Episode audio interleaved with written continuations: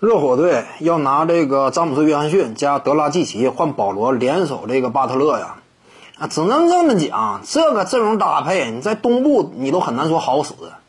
吉米·巴特勒呢，本身并不是一个真正顶尖超一流的、拥有极强率队能力的这么一位球星啊。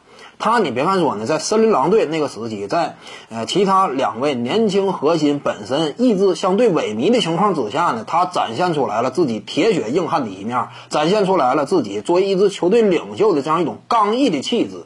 但是呢，你就个人真实的攻守两端的这样一种水准来看，还是差一些。吉米巴特勒他要是一支球队的第一核心的话，那么这支球队上限绝对高不了，这是现实情况。他在一支球队当中，如果说打个第二、第三核心，那么可能说这支球队还要强一些。那他联手保罗，那保罗都多大岁数了？保罗加哈登都白费呢，你更何况换个吉米巴特勒呢？他跟吉米巴特勒俩人啊，率领热火在东部啊，你都很难说真正突围。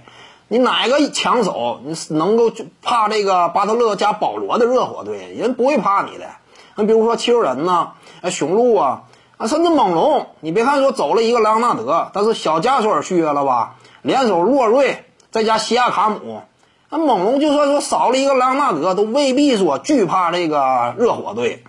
巴特勒和保罗呀，这一对组合说白了，一点前途都没有。保罗那么大岁数了，你现在换他过来，那勉强组个两巨头，看起来好像说挺有前途、挺有气势似的。但这样一种气势呢，更多我感觉啊，就是一股虚火。一旦打到季后赛，遇到硬茬。这股熄火立刻就被扑灭了，所以呢，我认为热火队这样说拿约翰逊、德拉季奇换保罗呢，这玩意儿换与不换的也就那么回事儿，换了没有什么实质的价值，呃，吸吸收一份烂合同到手里也没有什么意义。各位观众要是有兴趣呢，可以搜索徐静宇微信公众号，咱们一块儿聊体育，中南体育独到见解就是语说体育，欢迎各位光临指导。